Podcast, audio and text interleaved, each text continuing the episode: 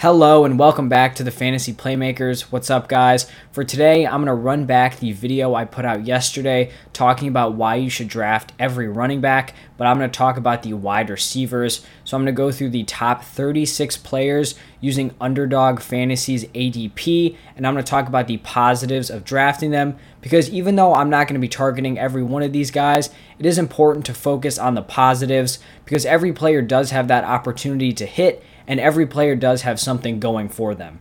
So let's get started right away. And the number one guy is Tyreek Hill. And I think it's pretty clear why you'd be drafting Tyreek Hill. I mean, he has a crazy amount of upside, both in yardage and in touchdowns. He's attached to Patrick Mahomes. That offense is going to be top three in yards and points, so he's going to have every opportunity. And this year, he may even get more volume just because you did have Sammy Watkins leave and you didn't really bring anyone else in. So Tyreek Hill already has a lot of yardage, volume. He has that huge, big playability, and he also showed a much improved floor last year. So he's really just an all around great fantasy option. Up next is Stefon Diggs, and I think you really just have to love the volume he's going to get. You know he's going to be locked in to be top three in targets, receptions, receiving yards, all those categories. He's not touchdown dependent at all. He doesn't need to go out and get you 10 plus touchdowns in a season to put up top three wide receiver numbers. And so that's why you have to be interested in Stefon Diggs this year. For Davante Adams, if Aaron Rodgers is back,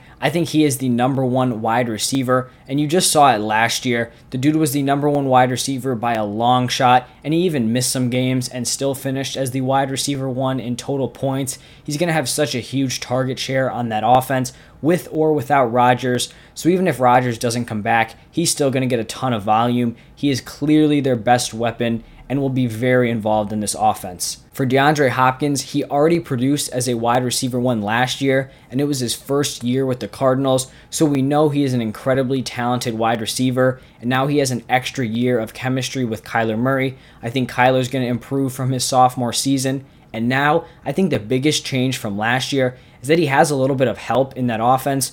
You know, normally it's not ideal when a team brings in a bunch of other weapons, but for DeAndre Hopkins, he is locked into that alpha role. So the Cardinals bringing in AJ Green and Rondale Moore, I think only helps DeAndre Hopkins because it's going to take the pressure off of him. Last year, defenses could just be so heavily focused on Hopkins. Think it actually restricted him a little bit. So I think Hopkins has a great opportunity to finish as a high end wide receiver one.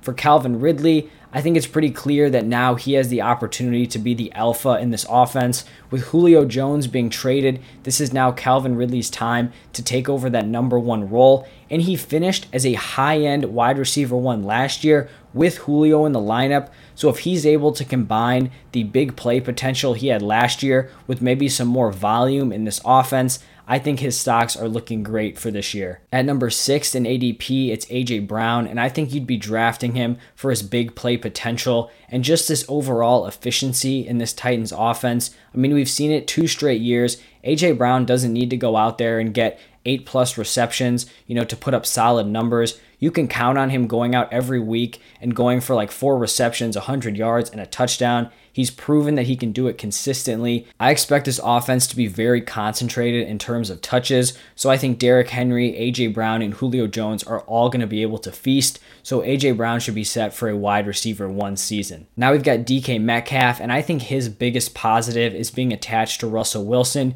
You know that Seattle Seahawks offense is going to be throwing the ball a lot. There's going to be a lot of touchdown opportunities and just a lot of volume out there. And he has established himself as the clear cut alpha in that offense. And after putting up a wide receiver one season last year, I don't think there's any reason to suspect he falls off this year. For Justin Jefferson, I think you're drafting him because of how impressive he was as a rookie, one of the best rookie wide receiver seasons of all time. 1,400 yards, was a wide receiver one for fantasy, just absolutely dominated, and really nothing has changed in this offense. He's going to be the alpha this year, and if anything, I just think he's going to improve. He's going to be a better player, more well rounded player, and will have the opportunity to go for another wide receiver one season. At number nine, I think Mike Thomas's upside is pretty clear, and it's that he has the chance to be the big time volume receiver in the Saints offense.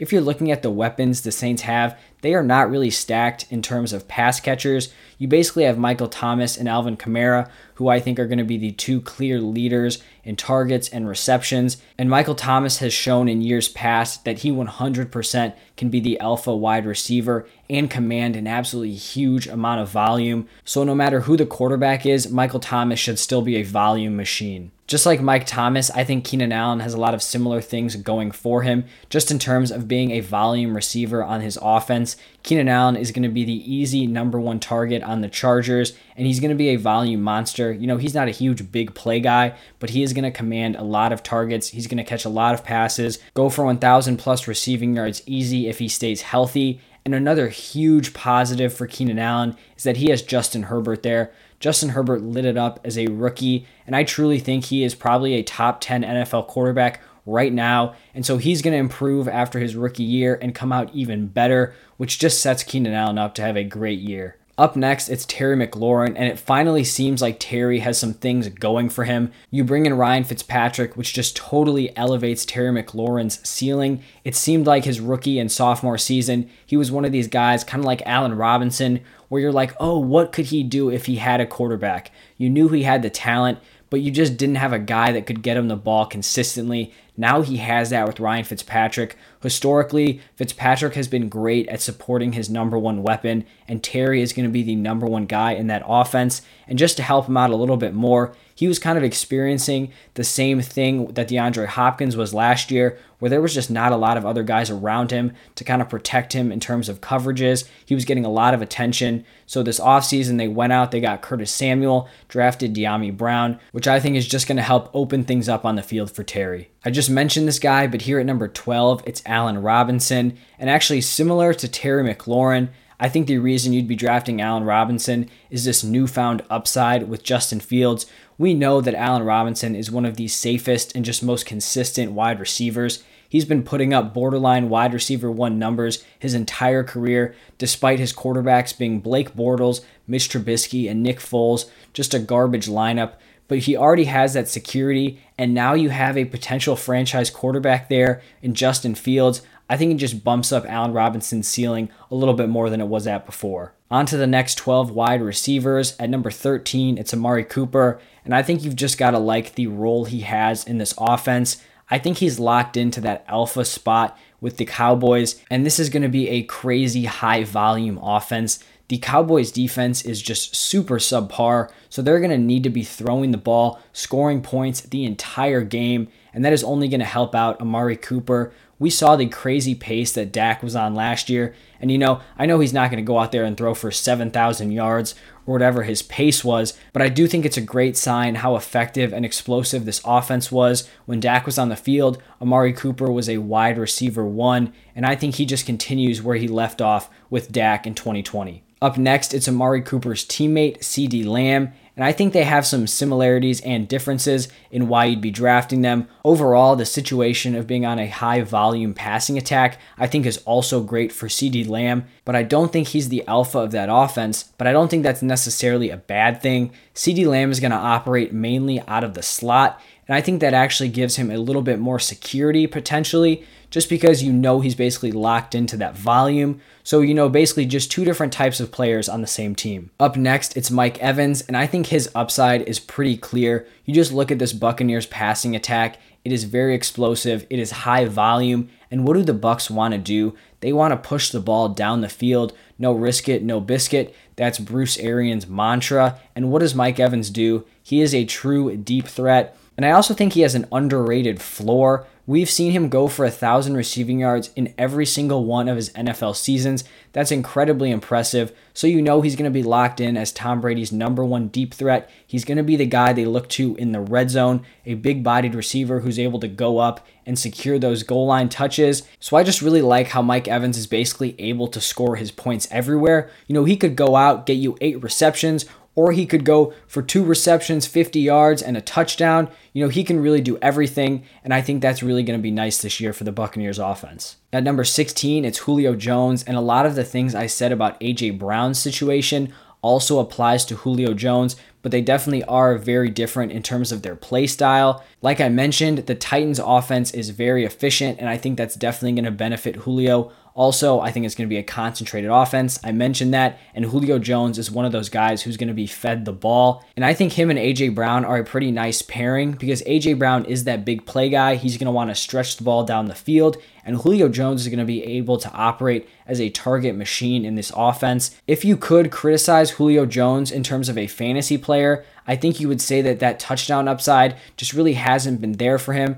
You know, he's basically locked in to go for 1,200 plus yards, but you know, he's not a guy who's locked in to 10 plus touchdowns. He may actually have the opportunity to do that this year with the Titans just because they do score touchdowns at a very high rate. Next up, it's Robert Woods, and I've actually talked about him in a couple different videos this offseason, and I really like Robert Woods. You'd be drafting him because he is a very safe option, a guy who's basically locked in to finish as a wide receiver two every season. He stays on the field, he's going to be very consistent, he's going to get enough work, basically quarterback proof in the way they use him.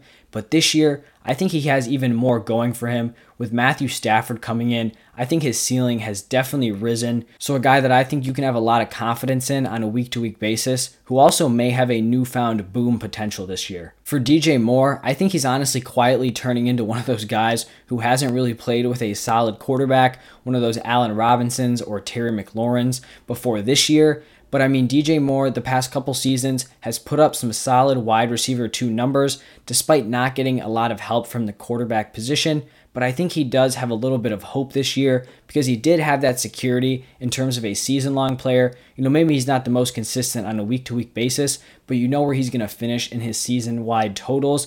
But now you have Sam Darnold coming in, and Sam Darnold didn't look great with the Jets, but I really like these Panthers coaches, Matt Rhule and Joe Brady. And so I think if anyone can turn around Sam Darnold, it's those guys. And if Sam Darnold does click, then I mean, I think DJ Moore's ceiling goes through the roof because he is an incredibly talented wide receiver. At number 19, it's Chris Godwin, and some of the same things I said about Mike Evans are going to apply to Chris Godwin. The fact that the Buccaneers are going to be a high scoring, high volume offense is obviously great for Godwin, and I do just like that he's shown that he can be a high end wide receiver one. We saw him and Mike Evans finish as top, top tier wide receiver ones in 2019. So, you know, it is nice to know that he does have that ability in him. And also, I think he has a good opportunity to be one of Tom Brady's favorite volume receivers this year. But, you know, he's not one of these guys who only operates out of the slot and is just going for, you know, 10 yard chunks. He can also push the ball down the field. So, another one of these Buccaneers receivers who has some versatility in that offense. Up next, it's Ja'Marr Chase. And I think the reason you are drafting him is pretty clear. You look at what he did at LSU as a sophomore. I mean, he was the best receiver on that team, and Justin Jefferson was on that team. And look what Justin Jefferson did in his first year in the NFL. Absolutely went crazy. So I don't even think we know what Ja'Marr Chase's NFL ceiling is, even as a rookie. And then he goes into the NFL and gets drafted by the team who had his starting quarterback when he did go off. Him and Joe Burrow are reunited, and I do think this Bengals offense is going to be a high volume passing attack. I think they're going to be feeding these wide receivers. You have Chase, Higgins, and Boyd, so they're going to want to get those guys involved. So Ja'Marr Chase definitely has a lot of upside this year, and I mean, it's reflected in how high he's ranked as a rookie. For Tyler Lockett, he has some pretty serious weekly upside, and it kind of seems like that's why he's being avoided this offseason. But if I'm looking at the pros for Tyler Lockett, I mean, this man can go out and single handedly win you a week. We saw it last year. He had a couple games where he just absolutely went crazy basically could lock up a win for you. And also, if you look at his season finish, he was a wide receiver one. And so, if you can get a guy who can finish as a wide receiver one, you know, as a late end wide receiver two, maybe even a early wide receiver three, I think that can really provide some incredible value. At 22, I have Cooper Kupp. And when you're looking at Cooper Kupp compared to Robert Woods, I think in the past, Robert Woods has been more of the safe option, and Cooper Kupp has been kind of this higher upside play. And I think Cooper Kupp is going to come into this year again and have huge upside. Last year he struggled, but it was really just due to a lack of touchdowns. And I do not think that's going to be a problem this year because you have Matthew Stafford coming in. So if Cooper Kupp and Matthew Stafford are able to click, I would not be shocked if Cooper Kupp finishes as a very high end wide receiver two or even a wide receiver one like we've seen in years past. And I think honestly, this is the best situation he's been in. So I don't even know if we know what his true ceiling is. For Adam Thielen, I think you're drafting him just because of his track record of success as a fantasy wide receiver. He's proven that he can finish as a wide receiver two or even a wide receiver one in fantasy football, and really not much has changed this offseason. I think this Minnesota Vikings offense is kind of comparable to the Tennessee Titans. I think their weapons are just a little bit weaker, but if you're talking about a concentrated target share, it's going to be Adam Thielen, Justin Jefferson, and Dalvin Cook just dominating those carries. So Adam Thielen is going to have a lot of opportunity this year, and you're getting a guy as a late wide receiver two who put up wide receiver one production last season. Up next here, we just talked about his teammate a couple players ago, but it's Tee Higgins from the Bengals. And I think the reason you're drafting Tee Higgins is honestly because we don't really know what Ja'Marr Chase is going to do. Yes, Ja'Marr Chase does have a lot of upside, but we've never seen him play in the NFL. So it is a little risky to just go out there and say, you know, he's automatically going to hit which is basically where he's being drafted right now. So Tee Higgins has already proven to us that he is a very capable NFL wide receiver. And you know, if Ja'Marr Chase kind of stumbles out of the gate, Tee Higgins could be a value here if he's able to lock up that number one wide receiver role. Like I talked about, I think this Bengals offense is going to be throwing the ball a lot, and Tee Higgins could be the number one beneficiary of that. All right, we're on to the last 12 wide receivers. At ADP 25, it's Diontae Johnson, and I think it's pretty clear why you'd be drafting him. It's just going to be the amount of volume he's lined up to get. We saw him get an insane amount of targets last season, and that was with him leaving games early for injury. He even got benched in one half for drops, which obviously isn't ideal. But you know, if he's able to lock it all in, he's going to be one of the most targeted players in the NFL. And even if you're not on a super efficient offense, or even if you're not getting a ton of touchdown opportunity, just getting, you know, 140, 150 touches is going to give you such a safe floor and a decent ceiling, especially in half point PPR and PPR formats. Up next, it's Kenny Golladay, and I really think you just have to be buying into his talent. He's proven to us that he can be a high end wide receiver two, low end wide receiver one. He is a super talented deep threat, and so you just kind of have to buy in that the Giants are going to be able to kind of conform to his play style. He's going to elevate Daniel Jones. You give him a true wide receiver one, and that's really where Kenny Golladay's upside is going to come from. For Brandon Aiyuk, I'd be drafting him because I think he's going to be the number one wide receiver on this team. He put up a super impressive rookie season, kind of went under the radar, and even though he didn't play a lot of the games with both Kittle and Deebo in the lineup, when he was given the opportunity, he produced. So, you know, it's not his fault that he didn't get to play with those guys. And with a jump he could take from his rookie to sophomore season, he has a lot of upside here as the potential wide receiver one for the 49ers. Now at 28, it is Odell Beckham. And I mean, this is pretty obvious for why you'd be drafting Odell. It's because you've seen years ago Odell Beckham was one of the best wide receivers in the NFL. He's kind of stumbled in recent years, but I mean, he has a track record of production that is not even comparable to these guys that are getting picked around him. At one point in his career, he was considered to be like a number one, number two, maybe number three wide receiver in overall rankings. And so he does have that potential. So, you know, maybe he's able to go out this year and put together a vintage season. For Chase Claypool, I think you'd be targeting him basically for the opposite reason that you'd be targeting his teammate Diontae Johnson. Diontae Johnson is going to be the volume guy. Chase Claypool is not. He is a high upside player. He showed off as a rookie last year, put together a great season, had a lot of touchdown upside, and really put together some huge weeks. So if he's able to make another jump from his rookie to sophomore season, he could be in for a lot of boom games this year. Now at number 30, it's Courtland Sutton, and I really think you just have to like his talent overall. He's kind of been forgotten about since his season ending injury, but he is just a very talented guy and is lined up to be the wide receiver one with the Broncos. Up next, it's DJ Chark, and I think you have to be hoping that he is able to beat out Laviska and Marvin Jones and take over that alpha wide receiver role because you have much more talent at the quarterback position than you've had in years past. You now have Trevor Lawrence throwing you the ball, and so if he really can secure that number one role, he's likely to be a value here as a lower end wide receiver three. At number 32, it's Robbie Anderson, and he really has a level of safety that not a lot of these other guys around him have. Robbie Anderson is going to be a volume machine on this Panthers offense. They showed last year how they want to use him. They're going to get him a lot of touches. He's going to have a very nice floor for you.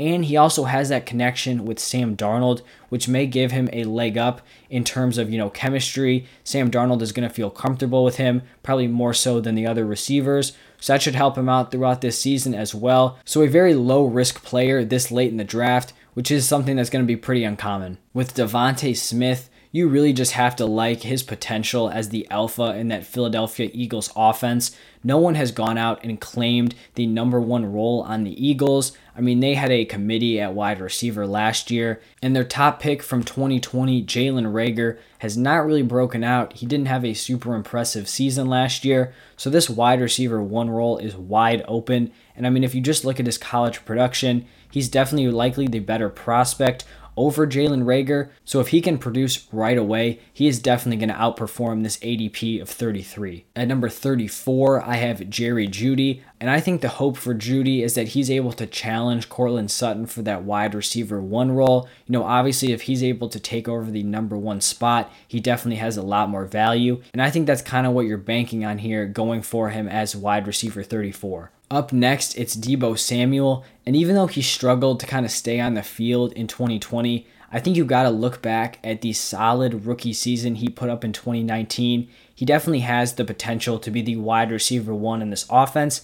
And you could argue that the 49ers kind of like to use him more creatively than they use Aiyuk. They like to get Deebo involved right away. They get the ball in his hands so he can make plays. They run jet sweeps, screens, all that stuff. So it could give Deebo Samuel a decent floor, especially if Trey Lance comes in, because those touches are going to be much more valuable if you do have a running quarterback there. To wrap up the top 36 wide receivers ADP, the last guy here at number 36 is Tyler Boyd. And even though you do have Ja'Marr Chase and Tee Higgins there, I think you're drafting Tyler Boyd as more of a safer play. I think you kind of know what you're getting out of him. Tee Higgins and Ja'Marr Chase are both going to be out wide, so I don't think they're going to cut into Tyler Boyd's overall touches too much because he does kind of own that slot role. So if he's kind of able to just do his thing in the slot while Higgins and Chase battle for targets out wide, I think that's kind of where you're getting your value with Boyd. All right, that is going to wrap up why I would draft the top 36 wide receivers. And like I mentioned at the beginning of the video,